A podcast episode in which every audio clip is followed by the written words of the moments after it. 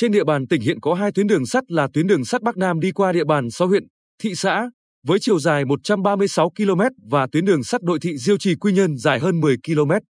Thời gian qua, số vụ tai nạn giao thông xảy ra tại các điểm giao cắt giữa đường sắt với các tuyến đường ngang dân sinh vẫn còn ở mức cao, gây lo lắng trong nhân dân. Theo Phòng Cảnh sát Giao thông Công an tỉnh, trên các tuyến đường sắt qua địa bàn tỉnh có 66 đường ngang giao cắt đồng mức giữa đường sắt với đường bộ. Trong đó, có 23 điểm giao cắt có người gác, 43 điểm được đầu tư trang bị hệ thống còi, đèn, thanh chắn cảnh báo tự động. Ngoài ra, còn có 124 lối đi đường bộ giao cắt với đường sắt người dân tự mở trái phép. Các lối đi này hầu hết đã được cơ quan chức năng rào, chắn đúng quy định, gắn biển báo chú ý tàu hỏa. Tuy vậy, thời gian qua vẫn còn tình trạng người dân lén lút tháo rỡ rào chắn để phương tiện cơ giới qua lại hàng ngày, nhưng việc kiểm soát, xử lý của chính quyền địa phương một số nơi khá lỏng lẻo. Cùng với đó, ý thức chấp hành pháp luật về trật tự an toàn giao thông đường sắt chưa cao, còn tình trạng chủ quan khi qua lại các điểm giao cắt. Tình trạng chăn thả gia súc trên đường sắt vẫn còn diễn ra. Đây chính là những yếu tố tiềm ẩn dẫn đến mất an toàn chạy tàu, là nguyên nhân trực tiếp phát sinh tai nạn giao thông đường sắt.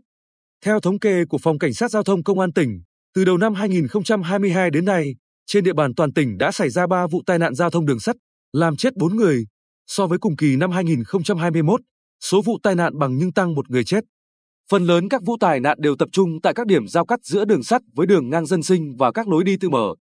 Mới đây nhất, vào khoảng 10 giờ 30 phút ngày 8 tháng 11, tại điểm giao cắt giữa tuyến đường sắt Bắc Nam với đường ngang dân sinh thuộc thôn Kiều An, xã Cát Tân, huyện Phù Cát đã xảy ra tai nạn giao thông đường sắt nghiêm trọng làm chết hai người.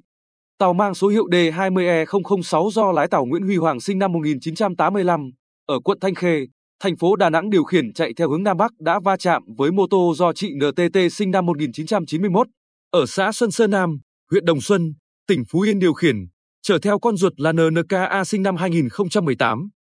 Hậu quả làm chị NTT tử vong tại chỗ, cháu NNKA tử vong trên đường đi cấp cứu.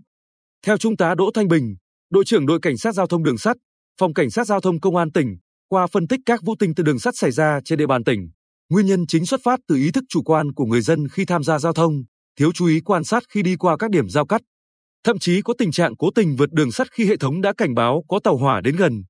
Theo ông Nguyễn Văn Chiến, Tránh Văn phòng Ban An toàn giao thông tỉnh, trong thời gian tới, ban sẽ tăng cường phối hợp trong công tác tuyên truyền, phổ biến, giáo dục pháp luật về an toàn giao thông đường sắt cho nhân dân, đặc biệt là các quy tắc khi tham gia giao thông qua các đường ngang giao cắt với đường sắt. Đồng thời, thường xuyên phối hợp với các cơ quan, đơn vị liên quan kiểm tra, xử lý nghiêm các hành vi vi phạm về tự ý mở các tuyến đường ngang dân sinh, vi phạm các quy định về điều khiển phương tiện giao thông vượt đường sắt khi có hệ thống cảnh báo, cần chắn, đèn, còi đã hoạt động. Bên cạnh đó, Ban An toàn giao thông tỉnh yêu cầu công ty cổ phần đường sắt Nghĩa Bình và công ty cổ phần đường sắt Phú Khánh hai doanh nghiệp quản lý khai thác tuyến đường sắt Bắc Nam qua địa bàn tỉnh thường xuyên kiểm tra, xử lý nghiêm hành vi tự ý mở đường ngang dân sinh qua đường sắt, tháo dỡ các rào chắn thu hẹp tại các lối đi dân sinh để phương tiện cơ giới qua lại. Thường xuyên kiểm tra, đảm bảo hoạt động tốt, an toàn của hệ thống hạ tầng đường sắt như chuông, đèn báo, cần chắn tự động tại các đường ngang phòng vệ có gác và đường ngang cảnh báo tự động.